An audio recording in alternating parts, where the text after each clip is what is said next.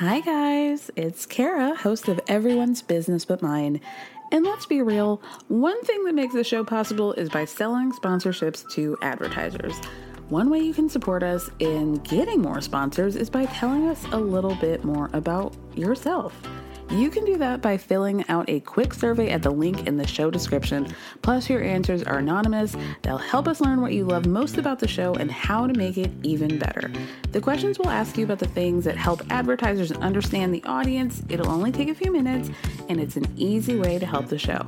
So you can find the link in the show description. Thank you so much, and stay tuned for the rest of the show. Mom deserves better than a drugstore card. This Mother's Day, surprise her with a truly special personalized card from Moonpig. Add your favorite photos, a heartfelt message, and we'll even mail it for you the same day, all for just $5. From mom to grandma, we have something to celebrate every mom in your life. Every mom deserves a Moonpig card. Get 50% off your first card at Moonpig.com. Moonpig.com. Millions of people have lost weight with personalized plans from Noom. Like Evan, who can't stand salads and still lost 50 pounds. Salads generally for most people are the easy button, right? For me, that wasn't an option. I never really was a salad guy. That's just not who I am. But Noom worked for me. Get your personalized plan today at Noom.com. Real Noom user compensated to provide their story. In 4 weeks, the typical Noom user can expect to lose 1 to 2 pounds per week. Individual results may vary. Really regret how small this dress was. And I'm just thinking, well, the whole world is going to see my titties if I stand up. And you just sat there like Marilyn Monroe over there with her, Marilyn Manson. She looked like a Kat Von D with her black outfit on now. Kat Von Dutch, whatever her name is, pale as she looked like more Tisha Adams, right?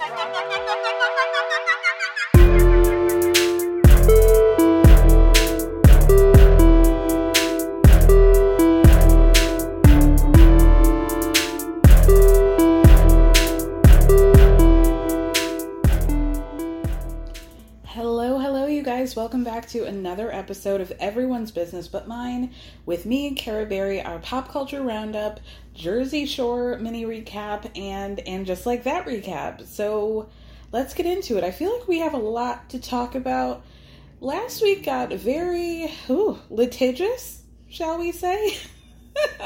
So we got to get into like all the lawsuits that are happening over there in Hollyweird or whatever we want to call it.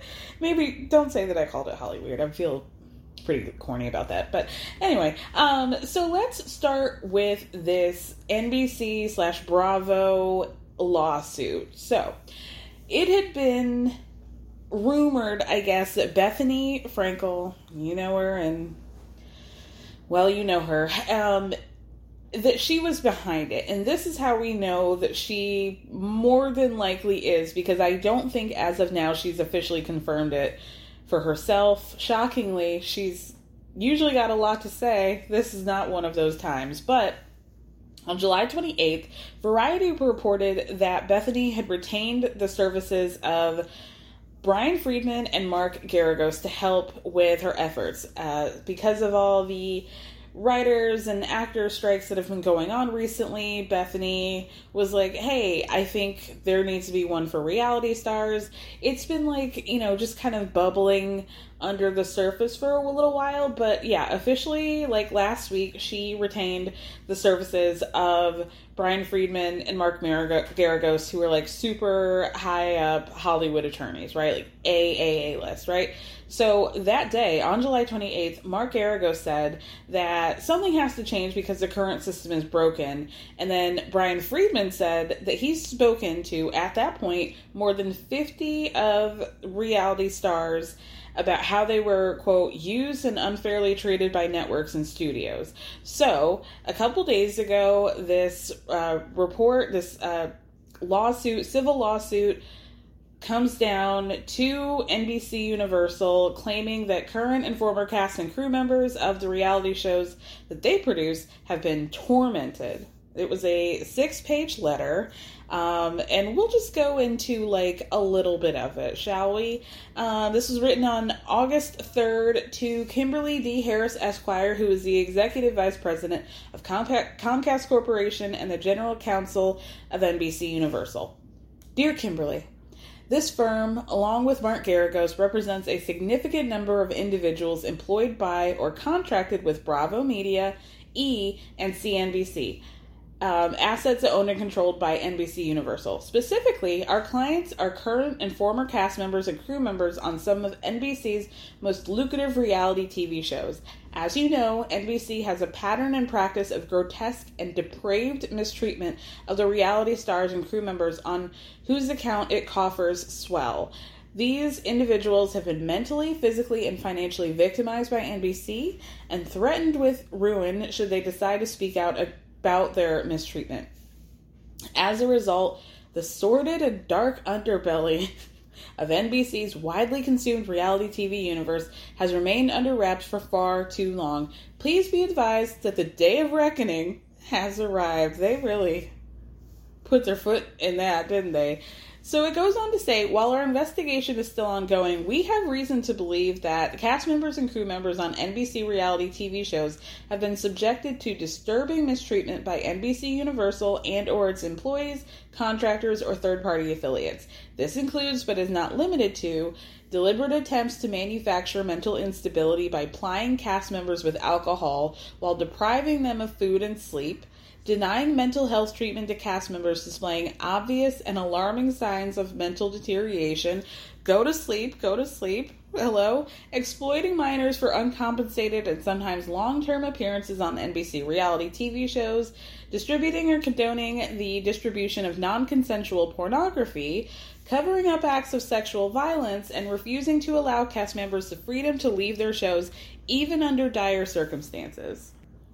And then it goes on to say that, like, yeah, you can counter that these people all signed contracts or whatever, but the other side of that is that there's been a lot of negligence happening. There's been a lot of, like, exceeding of the moral and legal limits permissible in a civilized society governed by the rule of law. So they were doing some dirty stuff that NBC Universal, allegedly. So what they're asking of NBC Universal is to hand over documents, computers, files, anything that has to do with, like, rest and meal breaks, for example, or alcohol consumption, or the use of underage participants in connection with reality TV shows. Like, the list goes, it's not too long, but it's like 2 pages long, basically. But, like, basically they're like, they want all sorts of communications having to do with anything happening to do with, like, all the dastardly deeds that they claimed, and they want it now. So hold tight as to when or, like, what is going to happen. I mean, I think we're all on the same page. The most interesting thing is we're going to want to know who is going to publicly speak out about this, especially if they're currently contracted with NBC Universal, because that's not going to be, it's giving conflict of interest. Okay, so I'm very interested.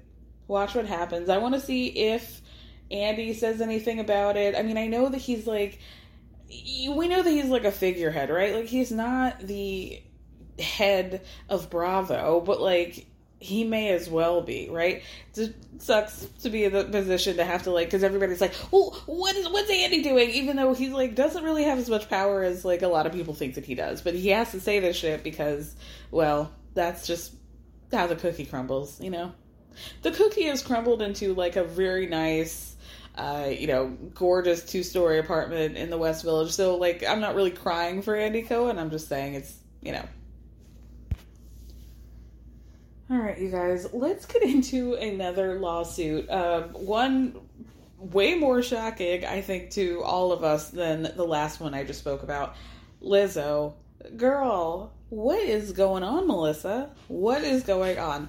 So, out of nowhere, this lawsuit was filed by 3 of Lizzo's former dancers last week. They were alleging misconduct by her production company, which is Big Girl Touring Incorporated, her dance team captain, Shirlene Quigley, and Lizzo at times.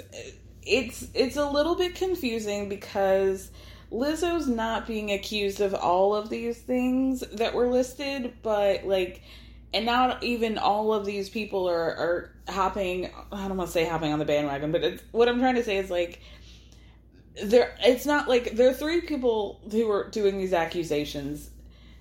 They're not all three making the same accusations at the same time. Like, two of them are saying one thing at one point. One person is alleging things at another point, if that makes sense. But again, Lizzo's not being blamed for everything. But, you know, again, this is what happens when you're the head, the HBIC, right? So, part of these claims are saying that Lizzo pressured dancers. Let's get into, like, what she is being blamed for. So she pressured dancers into, like, unwanted sexual situations.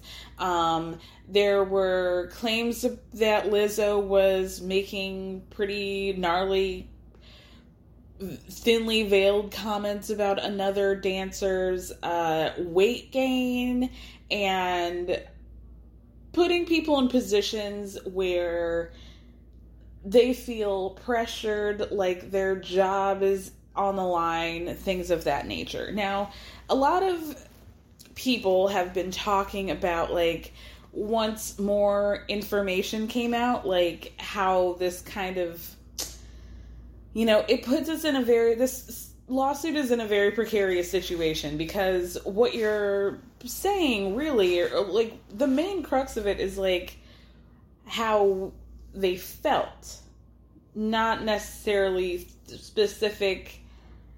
There were specific things done to them, but, like, there are a lot of things that they felt like pressure to behave or engage in certain acts because Lizzo may have favored those dancers. Like, there was a part where they were saying, like, oh, she would have these after parties and they weren't mandatory, but the girls who went were the ones who, like, kind of got under Lizzo's wing. So you sort of, like, felt that pressure to, like, be there, and so, like, you could catch the eye of your boss or whatever. Like, these things where it's, like, it's hard to litigate a feeling, I would imagine, you know, or how you felt. And that sucks. So one of these situations was that they were performing in Amsterdam. There was an after party where Lizzo went to, like, some kind of red light district situation. There were new dancers there, and Lizzo pressured the dancers to go to that performance, right?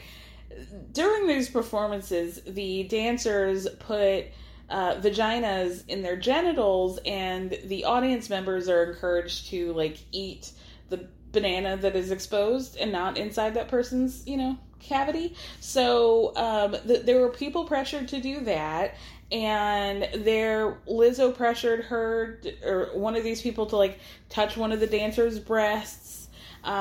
There was also allegations of religious harassment. That this part has nothing to do with Lizzo, but it is interesting. These claims were against Shirlene Quigley, the head choreographer at the time. So they say that, like, basically she was, like, a Jesus freak in a weird way, and that she would, like, talk about her religious views a lot and would berate people who didn't share her Christian beliefs, and that there was also a lot of conversation, non-consensual conversation about one of the dancers still being a virgin, that they would have to do, you know, like, your typical backstage prayer, but it was like a Christian prayer that they felt like they had to participate in regardless of, you know, their religious beliefs again.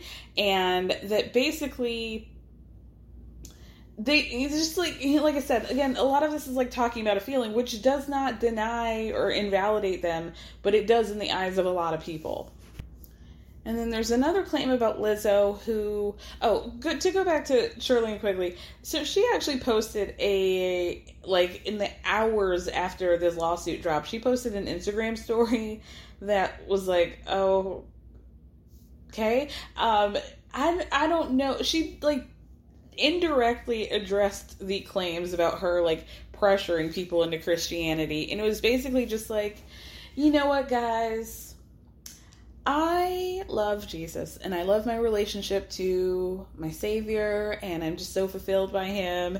And it was like, if you didn't know that this was in a response to, like, people feeling intimidated and bullied by you, you'd be like, okay, well, that's fine. But to know that this is, like, in response, it's like, oh, that's very strange, ma'am. You're not helping yourself.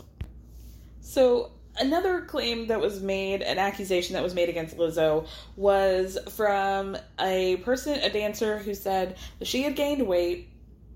Lizzo was making some, like, shady comments about her weight. This made her feel self-conscious, and, like, she had to speak out on the situation. So then there was, like, a surprise dance audition. Like, some of the girls had to essentially, like, lip sync for their lives in order to retain their position on Lizzo's dance crew, right? And that she felt so much pressure to, like, be at the top of her game that she soiled herself out of fear that she would lose her spot as a dancer if she went to the bathroom. Now, to me, that doesn't seems like a worse... like, I can understand, but also, like, if you wet yourself, that doesn't seem like a great alternative. But then she says that she was given transparent shorts to change into after that. So it's bad. It's real bad. I will say that Lizzo did issue a statement on her Instagram story. It is as follows. These last few days have been gut-wrenchingly difficult and overwhelmingly disappointing. My work ethic, morals, and respectfulness have been questioned. My character has been criticized. Usually I choose not to respond to false allegations, but these are as unbelievable as they sound and too outrageous to not be addressed. Now, I think I might have to just put a pin in that for a second, because a lot of people on Twitter, I'm not calling it the other thing, have found receipts from her very own song Rumors, where she talks about people wanting to sue her and, you know, having to put out NDAs. There was a radio interview that she did where they're talking about these sex shows, and she's like, oh, I, like, definitely want to go to that. I mean, people found stuff. People did. But we'll go on with this statement. These sensationalized stories are coming from former employees who have already publicly admitted that they were told that their behavior on tour was inappropriate and unprofessional. As an artist, I've always been very passionate about what I do. I take my music and my performances seriously because at the end of the day, I only want to put out the best art that represents me and my fans. With passion comes hard work and high standards. Sometimes I have to make hard decisions, but it's never my intention to make anyone feel uncomfortable or like they aren't valued as an important part of the team. I am not here to be looked at as a victim, but I also know that I'm not the villain that people in the media have portrayed me to be in these last few days. I'm very open with my sexuality and expressing myself, but I cannot accept or allow people to use that openness to make me out to be something that I am not. There is nothing I take more seriously than the respect we deserve as women in the world. I know what it feels like to be body shamed on a daily basis and would absolutely never criticize or terminate an employee because of their weight. I'm hurt, but I will not let the good work I've done in the world to be overshadowed by this. I want to thank everyone who has reached out in support to lift me up during this difficult time. Now, y'all know, the one thing about Miss Jameela Jamil is that she just, like, has to say something. She can't help herself. And then people are like, girl, what's wrong with you? And then she has to be like, hey, guys, I'm trying to be nice. Like, how dare you? It's truly remarkable. So under this Instagram story, or post rather, where most of these comments are people being like, oh, so you're victim blaming. That's interesting. Jameela decides to post 8 hearts. 8 heart emojis. And then everybody's like, girl, what is wrong with you? This literally has nothing to do with you, and she doesn't look great in this situation, so why? So here comes Jameela. Stop flooding my DMs about Lizzo, okay? Nobody knows what has actually happened due to the all-too-familiar pipeline of a woman, especially a black woman, flying too high in the media and becoming more powerful than the media and being too comfortable in her own skin and then being dragged down and punished over claims before they are proven to be true. I don't think it's wise to start jumping into speculation. Okay, well, you didn't say any of that, ma'am. Great, okay. And then the excuse of this accusation being used to justify abhorrent abuse about Lizzo's appearance is batshit crazy. Now, fair enough. Like, a lot of people were like, you know, just chomping at the bit to call Lizzo all manner of fat bitch, okay? And we know that, because they've been doing it. And it just, like, let the floodgates open for the people who, like, have been keeping it cute to finally be like, oh, she's a fat bitch, and see? I knew it all along, I was right. And to which that, I would say, Jameela, that is fair. Nothing that she did, aside from the alleged fat shaming, which, you know, again, maybe eye for an eye is not fair, but I'm petty. So, like, you know, if you're gonna go in on me, I'd be like, that's fair. But we don't know these things to be true, and it's not really the point. You know, like, it's not really the point to fat shame Lizzo. Like, if she's a bad person, let's not be like, oh, well, and you're fat, because that's not the point, you know? But then she goes on to say, see, Meg Thee Stallion, Meghan Markle, Whitney, Janet, Mariah, all went through similar moments when doing too well. I have no idea what's going on, but I think the amount of media speculation has already gotten without evidence yet is deeply sus, as well as how excited everyone on social media seems to be about it. I hope everyone involved is okay, and I hope this all ends with peace and clarity. It's like, great. I do suspect that Jameela maybe just Googled, like, black celebrity women who have been, you know, shamed in media and just, like, clicked image and was like, oh, yeah, I could think of those. Because why did Meghan Markle get in the list with Whitney and Janet? I don't know. I mean, that's just what I think. But Jameela, just, my thing is, like, just, she doesn't have to say anything. And yet she just does. You know? She just does. Wow.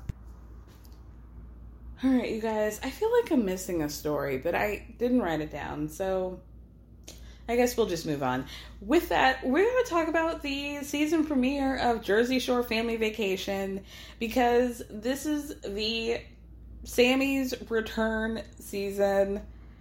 Let's get into it. I mean, I really don't have too much to say, because I would say the first this is what, like a 42-minute episode? I would say maybe the first 30 minutes were not, like, super necessary, but I will say the interesting thing about Jersey Shore Family Vacation that we could take away is the long-term effects of a group of people who are very closely connected to each other and associated with each other, you know, through image, income, that sort of thing, like, but they're also, it's very clear that when the cameras are down, which, to be fair, isn't often with Jersey Shore, because they just, like, keep pumping out these family vacations, but it's interesting to see, like, these relationships of these people who they're not really friends.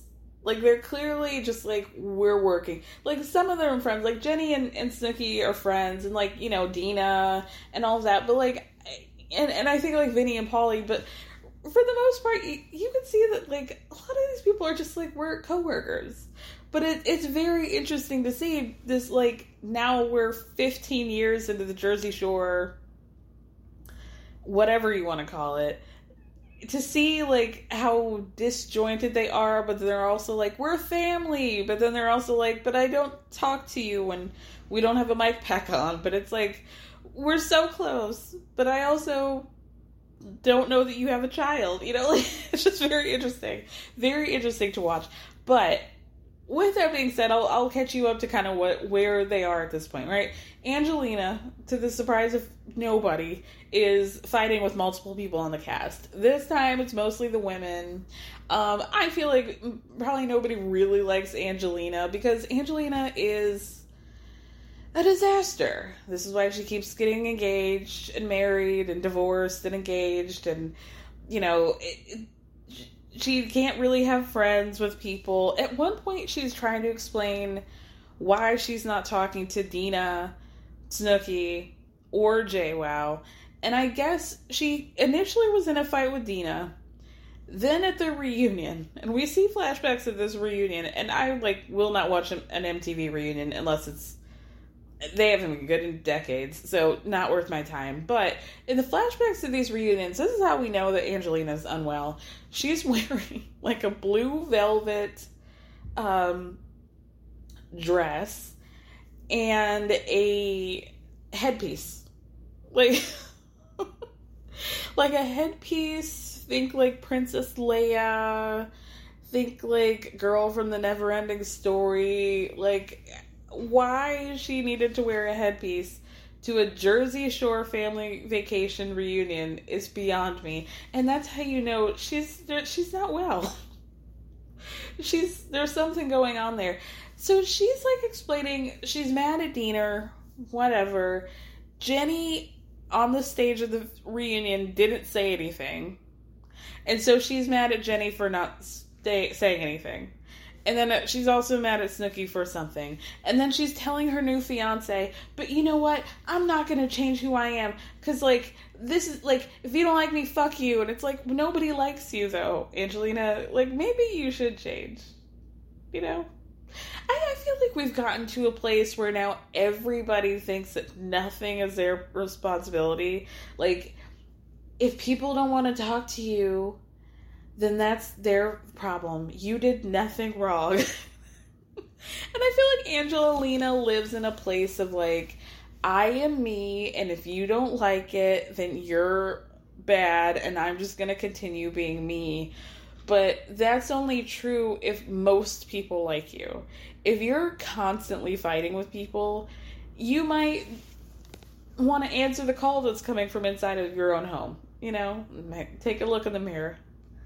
But yet she's like, I'm absolutely not going to do that. Never once. Not me, never going to happen. And that's scary. That's scary. So if y'all didn't know, Ronnie has been off the show for a good bit. He was on the first seasons of Jersey Shore Family Vacation. Sammy was not there. It was very clear why Sammy was not there, because she was like, I'm not going to hang out with my abusive ex-boyfriend. But, like, we just kept kind of dancing around that. Mom deserves better than a drugstore card. This Mother's Day, surprise her with a truly special personalized card from Moonpig. Add your favorite photos, a heartfelt message, and we'll even mail it for you the same day, all for just $5. From mom to grandma, we have something to celebrate every mom in your life. Every mom deserves a Moonpig card. Get 50% off your first card at Moonpig.com. Moonpig.com. Since 2013, Bombas has donated over 100 million socks, underwear, and T-shirts to those facing homelessness. If we counted those on air, this ad would last over 1,157 days. But if we counted the time it takes to make a donation possible, it would take just a few clicks. Because every time you make a purchase, Bombas donates an item to someone who needs it. Go to bombas.com/ACAST and use code ACAST for 20% off your first purchase. That's bombas.com/ACAST, code ACAST. And then Ronnie just continued to spiral, and he and his baby mama would just fight and just be in these super abusive situations. And at one point, he was, like, tossed out of a car, dragged from his ex-girlfriend's car. Like, it's just a real mess, right? So Ronnie's been on pause for a little while, and he is also, like, people aren't fucking with him. People on the cast don't want to talk to him. Sitch is really the only one. It seems like now he's doing better. We keep dancing around, like, what is going on? But it seems like Ronnie's saying, I went to rehab. This time it clicked. I got my shit together. I'm sober. And I want to come back to the show. So Sitch is really the only person who is willing to talk to him. So at the end of the episode, we have a situation. We really do. No pun intended. Because situation is, or what we're led to believe is that situation is like trying to coach Ronnie into like how to come back, how to do an apology tour with the rest of the cast. He comes over to Sitch's house with the Cardi B and Offset meal from McDonald's to talk about like how, you know, people are going to come for you because they're very upset because you have a pattern of doing shit and fucking up over and over and over and over again, and never taking responsibility, and we've all known each other 15 years now, and it seems like you're only now doing this in the past few months, so you got a tough road ahead of you. And Ronnie's like, I get you. So he does not know. They don't know, because why would they, that Sammy is going to come back? Nobody knows this, because nobody talks to Angelina. Angelina is the one who brings Sammy back. She, you know, I just randomly DM'd her and was like, hey, girl, let's talk. And Sammy just, like, responded just in time for the cameras, you know? Now, if you think Ronnie showing up with the McDonald's special is funny, I looked over at one point when Sammy comes over to Angelina's house. Angelina served her on a cutting board some Uncrustables and some mini Baby Bell cheese. God bless. So they're talking about, like, what happened. Sammy doesn't even know. Like, this is what I'm saying. They're like, oh, we DM'd each other and we're going to hang out. You come over to my house. Sammy doesn't even know that Angelina's engaged again. She's like, do you live in this house alone? She's like, no, I have a fiance. She's like, oh my God, congratulations.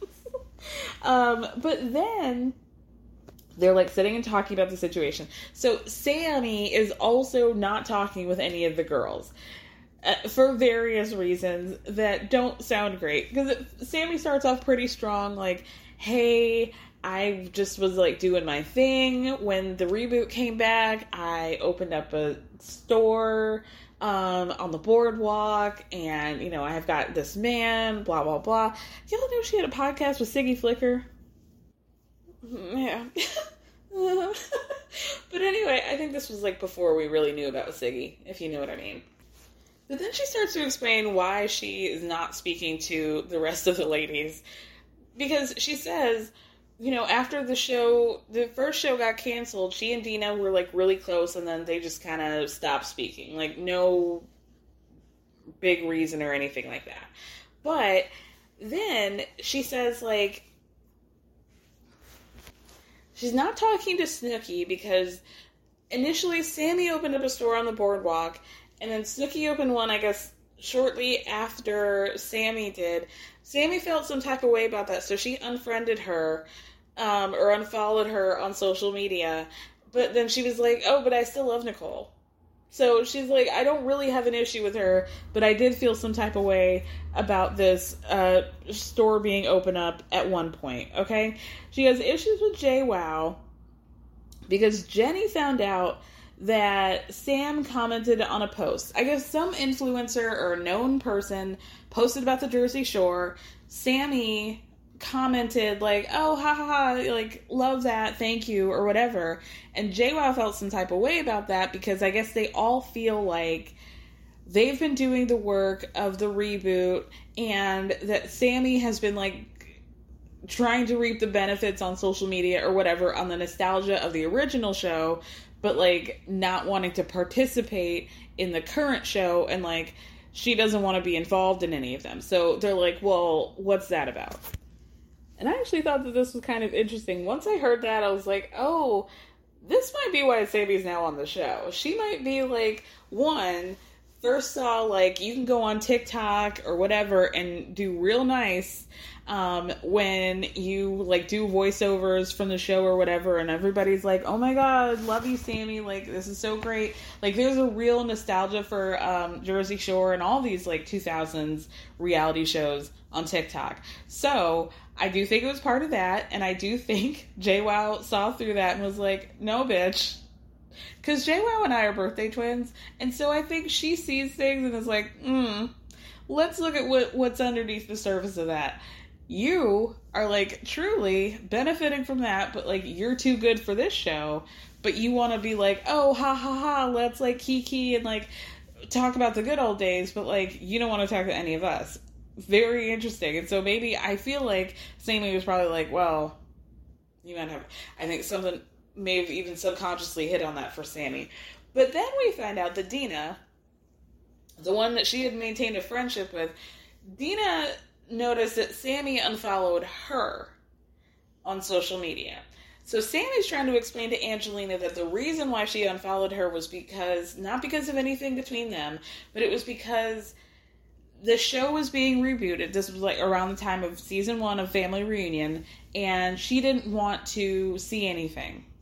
Nothing, no promo about the show, nothing about that. So she unfollowed them. But Dina says... what Sammy says is what Dina said in an interview, but we see it, and it's actually just an Instagram story or Instagram live that she did with Nicole.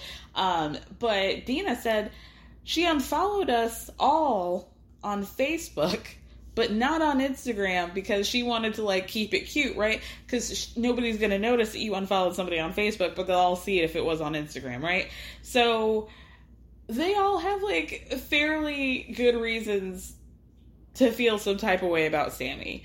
So Angelina hears all of this and is like, well, that's great. I think you should come. I'm not hearing a problem here. Let's do it, girl. So usually, even though I pop in and out of Jersey Shore, typically I haven't really watched it regularly since Angelina had her first wedding and she got really pissed off at JWoww for saying something very innocuous in a speech. Oh, also she's mad at JWoww for now with her second engagement. I think JWoww made a comment that she did not like, and that's why she's mad at her.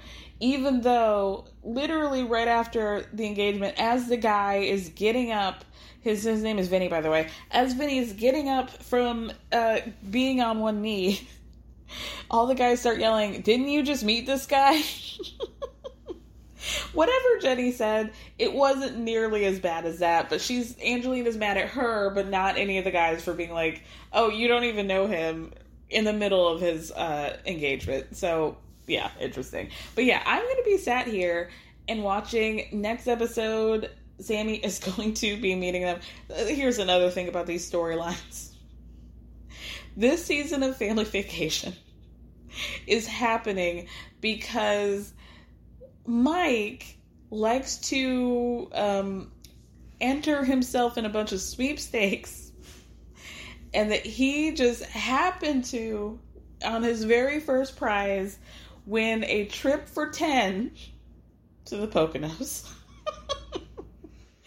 This is a worse setup than in Atlanta this season, where Sheree's like, girls, we have to go on a cast trip to Portugal because I have fibroids and my doctor said I need to relax and have a spa trip instead of having actual surgery to remove the fibroids. God bless. Okay, with that, you guys, let's talk about And Just Like That. Hello? We are they, them's cousin. That's their pronoun. Brad, this is Janet, and where you going? Che's cousin. Cousins, I should say, the two of us. All right, you guys, let's get into And Just Like That, whatever episode number this is. Oh my God. We're in Loverville. Carrie and Aiden are posted up in a hotel ordering breakfast because they're too busy having sex to go outside and breathe some air and touch grass or whatever. They're like so into each other. Is this possible? Like, do we talk about like, you know, through the sands of time, do people in their 50s having just like a fuck fest for days seems unrealistic, but whatever. We're living in a fantasy. We really, truly are. Aiden tells a story while he's on the phone with room service about how he's got chickens at his house in Virginia and how his youngest son gets visited by one of them in his bed every morning, a story that shockingly delights Carrie. She is truly delighted and wants to get to the bottom of the story. So he kind of mentions like, oh, you know, there's non-stop flights to Virginia a day from JFK. And she's like, yeah, done. Let's do it. And he's like, I would like you to be my boys. She's like, yeah, totally. I totally get that. Apparently the news of her wanting to meet his children is such a turn on to Aiden that he hangs up on room service and says, you know what? Fuck these $26 omelets. We're going to get down again. Okay. God bless. So Carrie is all in by Teddy. She is so into this relationship. It's been like a month now that they're together, we're led to believe. She starts Googling farmhouses in Norfolk, Virginia. More on that later. And then she has breakfast with the ladies, right? Seema, Miranda, and Charlotte. She tells them about the chicken, right? They're all trying to figure out, how does the chicken even get up the stairs to even get to that kid's bedroom? But more on that. And then Carrie mentions, well, when he comes back, which is like a week and a half from now, I'm going to go to Virginia. I'm going to go back with him. And how she talks about how the kids are 14, 17, and 20. He shares custody with his ex, whatever, blah, blah, blah. How is his son older than Brady? Isn't Brady like 19 at this point? But didn't Aiden have... Never mind. Anyway, Carrie tells them about how she Googled vintage farmhouses and like they're really cute. Like she's totally bought into this fantasy. And she's like, listen, I was traumatized by that place upstate. So I had to like see what I was getting myself into. But I'm into it. Charlotte... Typical Charlotte fashion, gets all hot and bothered over Carrie and Aiden, moving fast, like, I'm with you, just do it if it feels right, why slow it down, keep going. And then Carrie invites all the girls to dinner with Aiden when he comes back. Seema is, like, kind of aloof, kind of like, yeah, I'll let you know, like, send me some dates, I'll holler at you, right? So then we find out that Miranda got an internship at this human rights group. She's not going back into law the way she used to. And so, like, this is her foray into a new part. So Miranda and Carrie go for a walk after breakfast, right? And Miranda's like, listen, can we talk about Aiden again? And Carrie says something that truly shocked me. I don't think I've ever heard her say it before. She goes, more than I just talked about him at lunch? I don't think that's possible. Now, 6 seasons where homegirl held every brunch, lunch, cocktail hour, happy hour hostage so we could wax philosophical about Big or Aiden or Burger or whoever the fuck, the Russian. But now we know that this might be a time to chill out. Okay. But anyway, Miranda asks, aren't you worried? Because of, you know, your past with Aiden. But Carrie's like, we're not in the past. We're very much in the present. And then she, like, really lays it down on her heavy, right? First she says, for the last couple of weeks, I've been having orgasms like I've never had with anybody in my entire life ever, including Aiden the first 2 times we were together. And then suddenly Miranda's like, well, that is interesting. And seemingly that's all it takes to get Miranda on board. And then Carrie says, listen, I kind of wonder if maybe I was always holding a little piece of myself back from Aiden because of Big. And I'm wondering, like, if this was always there and I just didn't want to accept that. And then she kind of stops herself and she's like, I don't know if I should say this, but I kind of been asking myself, was Big a big mistake? Oops. Uh-oh. And that shut Miranda's red ass up, didn't it? She's like, I don't know what to say to that. Me either, girl. That's deep. Uh-oh.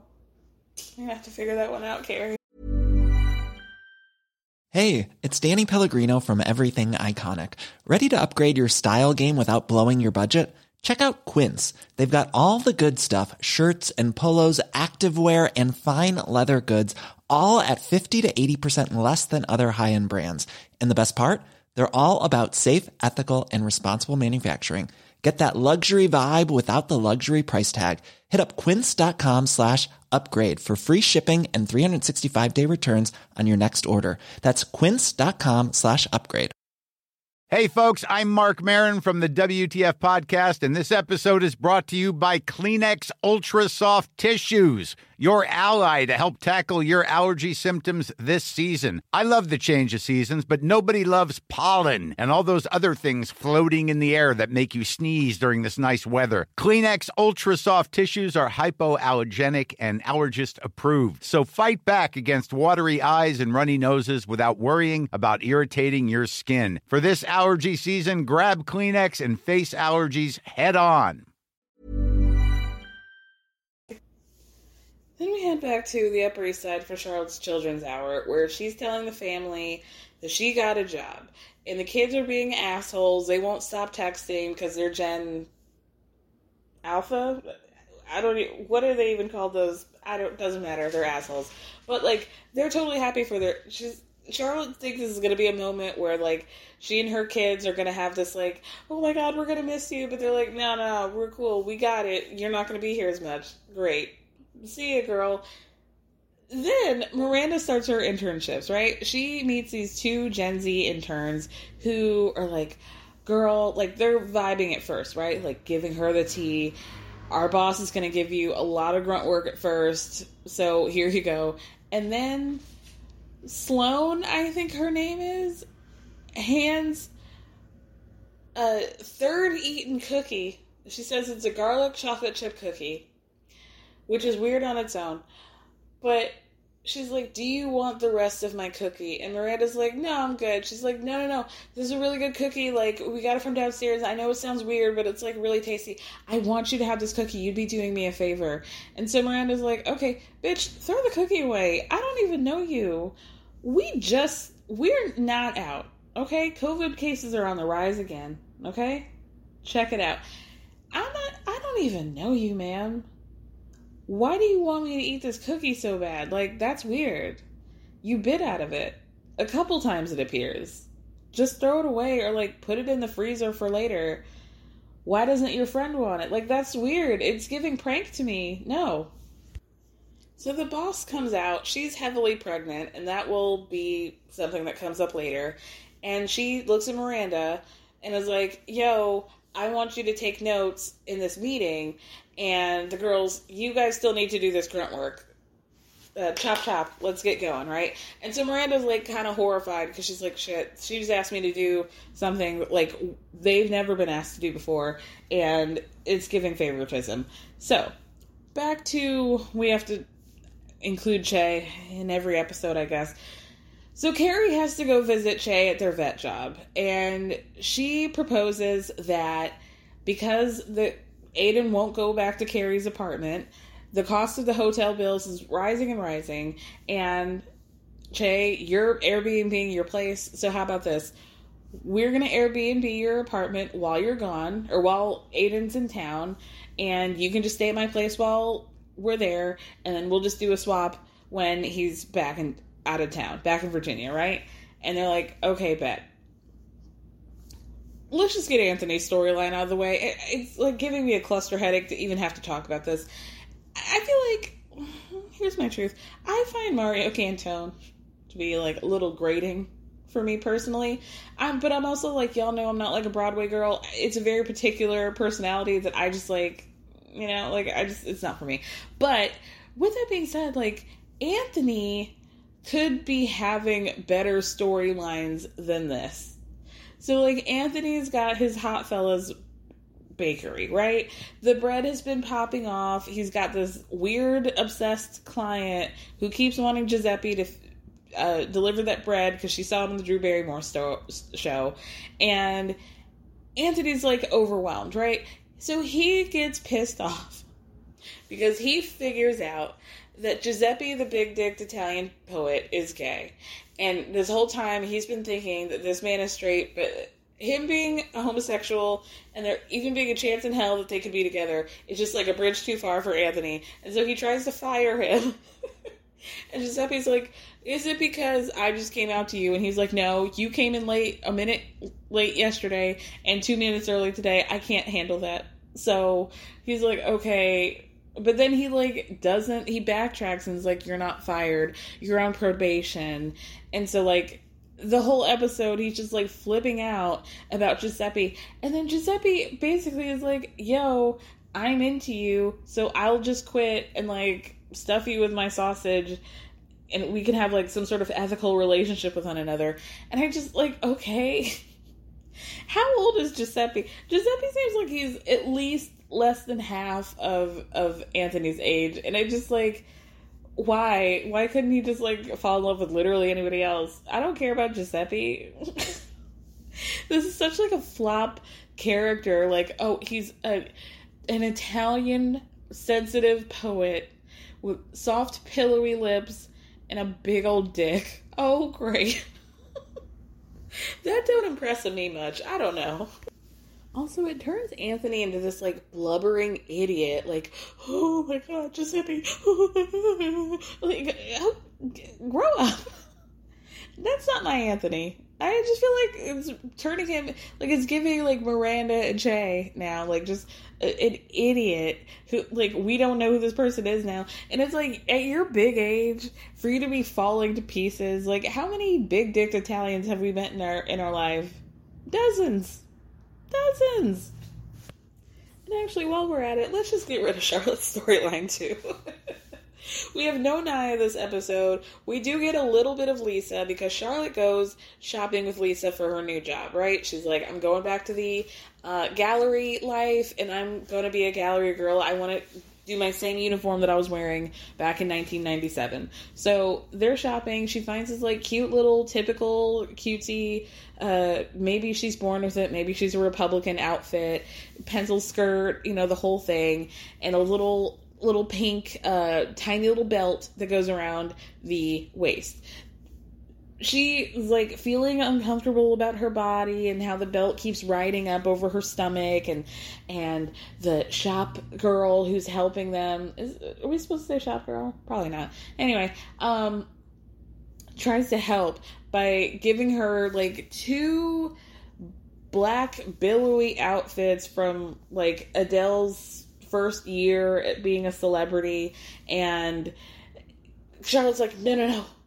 Like, it just really vacillates between Charlotte having, like, a crisis of conscience, of like, being self-conscious and wanting to lose weight, and she goes on this bone broth diet, but then also, like, in the moment when she's faced with, like, you should feel self-conscious, she, like, totally gives, like, the F you to the situation, but then she, like, goes back to being insecure. So she's, like, telling that girl to, like, fuck off, and then the girl's like, what did I do wrong, to Lisa, and Lisa's like, you're 25, like, you don't get it now, but, like, you'll get it when you're older, which is like, okay.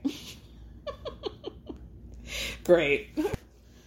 So Charlotte tries to lose weight, and it basically goes nowhere, and then she goes on the first day.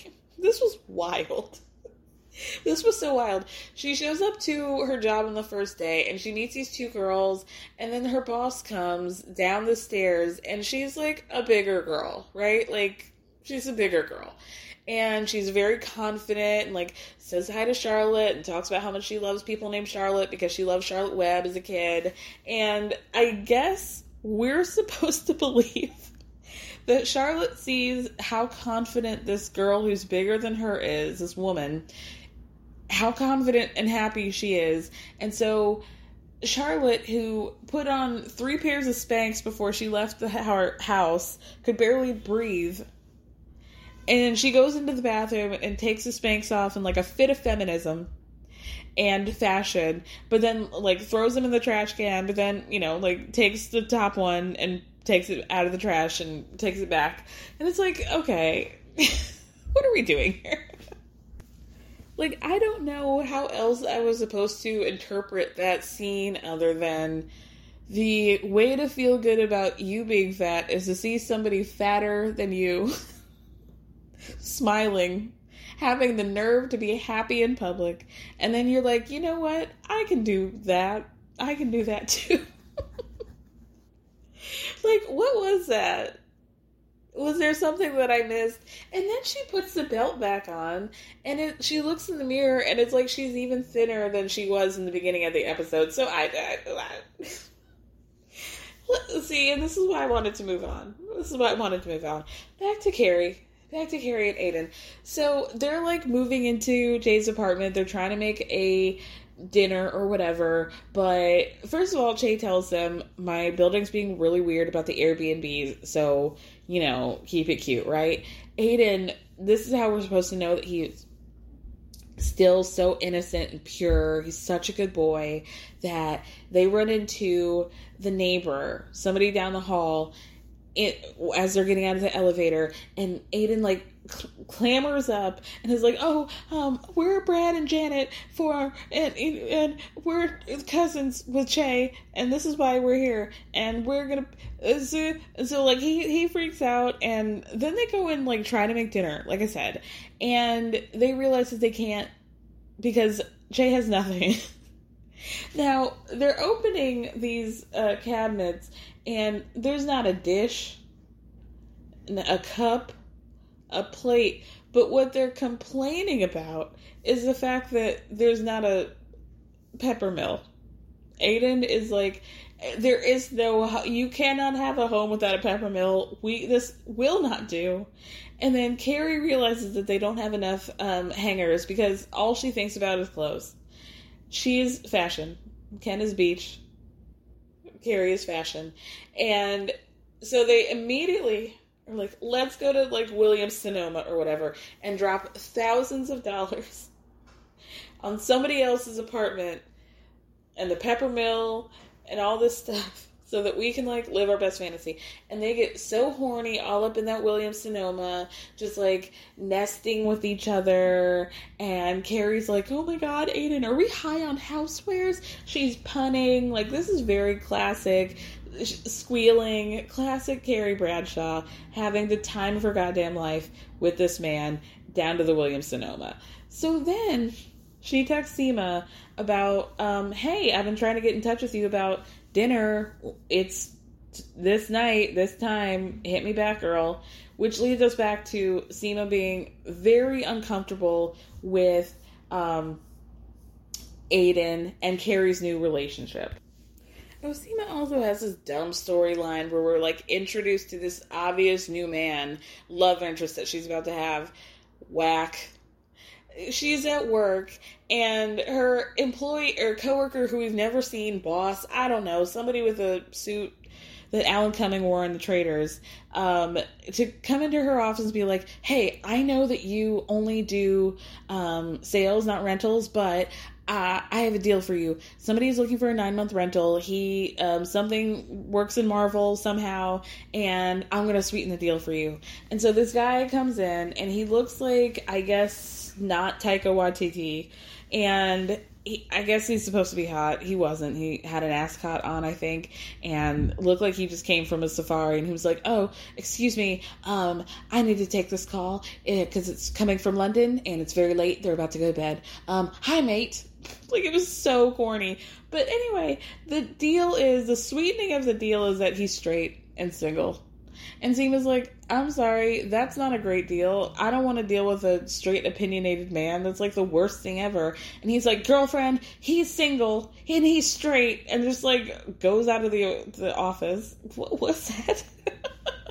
What was that?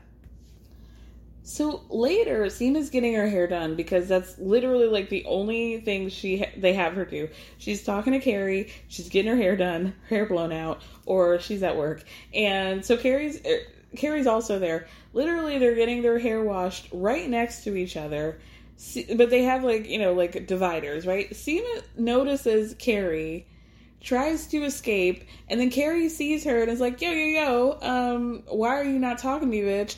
And so then Seema's like, okay, I need a cigarette for this conversation. So they go outside, and Seema's like, hey, girl, remember that we were going to get a place in the Hamptons? And Carrie's like, oh, damn, about that, you're right, I did forget. I'm too busy with my man, right?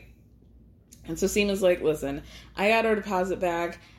I'm not trying to do this. It's just going to be weird. Like, I can do it. I just don't want to be the third wheel. And then it sort of is like, kind of, I don't want to be the third wheel. But then she goes into this speech about how, like, Carrie, it sounds like you've had two great loves in your life, and I've not had any. And, like, I could do this, but, like, I just, like, that's not how I want to spend my summer. I'm not trying to spend a bunch of money to hang out with you and your man. So Carrie's like, you maybe could have talked to me before you, got the refund on our deposit, and I'm not really, like, I'm not giving you space, girl. Like, I don't understand what's happening. I want to be your friend. Like, don't just pull away with me and act like you don't see me at a salon, girl. Like, that's crazy. And so Seema's like, I hear you. We will be fine, but I do need space from you. Goodbye. And so that was wild. That was really wild. So back to Miranda. She is trying to be friends with those interns, but they're, like, clearly mad at her because she's, like, going leaps and bounds ahead of them very quickly, right? So they have lunch together. Their girls are texting each other clearly about Miranda while they're at lunch. Miranda calls them out for it, and they're like, no, we didn't. But clearly then they do. And then one night, she, before leaving for work, is like, oh, I was going through these files, and I noticed you forgot one of these things, but, like, I'm happy to put it in for you. And then they just, like, snap at her. And they're like, oh, yeah, you're just, like, so perfect, aren't you, Miranda? And so Miranda goes, I'm actually a sexually confused alcoholic in the middle of a divorce. And they're like, wow, bye. Like, they're so weird about it. And then the boss tells her, hey girl, I'm about to go on maternity leave a lot earlier than I thought. I want you to take my place in the meantime. And Miranda has this, like, crisis of conscience and is like, I don't know. It's just, like, I'm feeling very privileged in this moment. Why am I getting to do things that, the girls who've been working here for longer don't get to do? And the girl has to look at her and be like, you have 30 years of lawyer experience and you graduated top of your class at Harvard Law. So that's why. Get over it, girl. Like, thank you for recognizing your privilege. However, this is literally just, like, on paper, you clearly have decades more experience than these two that cannot be the head of a human rights firm. No, thank you. I'm going to take the one with all the experience older than them. It just makes sense. Che goes over to their apartment because they got a call from, like, the leasing department because they're like, yo, your neighbors are saying that somebody's being weird as fuck and claiming that they're your cousins. So they go to check in on Carrie and Aiden. They're, like, still cooking. They got their Le Creuset, they have an espresso, they got a $47 garlic press. Like, they truly spent thousands of dollars on Che's apartment. But good on Che, good for you. So Che's, like, seeing them, like, they're making chili, they're flirting, they're drinking beer, they're having the great old time. And Che's like, hey, I'm gonna burst the bubble of this situation. I know we're all giggling and having great chemistry, but quick question. Why didn't this work out the first time? And then suddenly we're in, like, a very, like, Tennessee Williams style play where Carrie just, like, goes this long 1,000-yard stare and goes, I made a mistake. And then Aiden grabs her and they're just, like, just holding each other, and he's like caressing her hair, and she's holding on to him so tight, and they're, like, having this really insular moment, and Che's just sitting there with the beer like, okay. And it's just a very abrupt situation. So the episode ends with the dinner. Aiden's going to dinner. Obviously he already knows Charlotte and Miranda, so they're, like, having a great time. chit-chatting and kikiing with one another, and Seema ends up showing up, because Charlotte's like, oh my god, didn't you say that Seema wasn't showing up? Did this not happen on Sex and the City when Carrie was dating Big, and she invited him, and she was like, oh my god, this was going to be like the moment where the relationship got real, because he was going to meet her friends for the first time, and then he was like, oh, I'm going to do something else, but then he shows up late and, like, saves the day, and then their relationship is, like, good for another episode and a half. Do you guys not remember that? It was giving. But anyway, I enjoyed the episode, I will say. I did.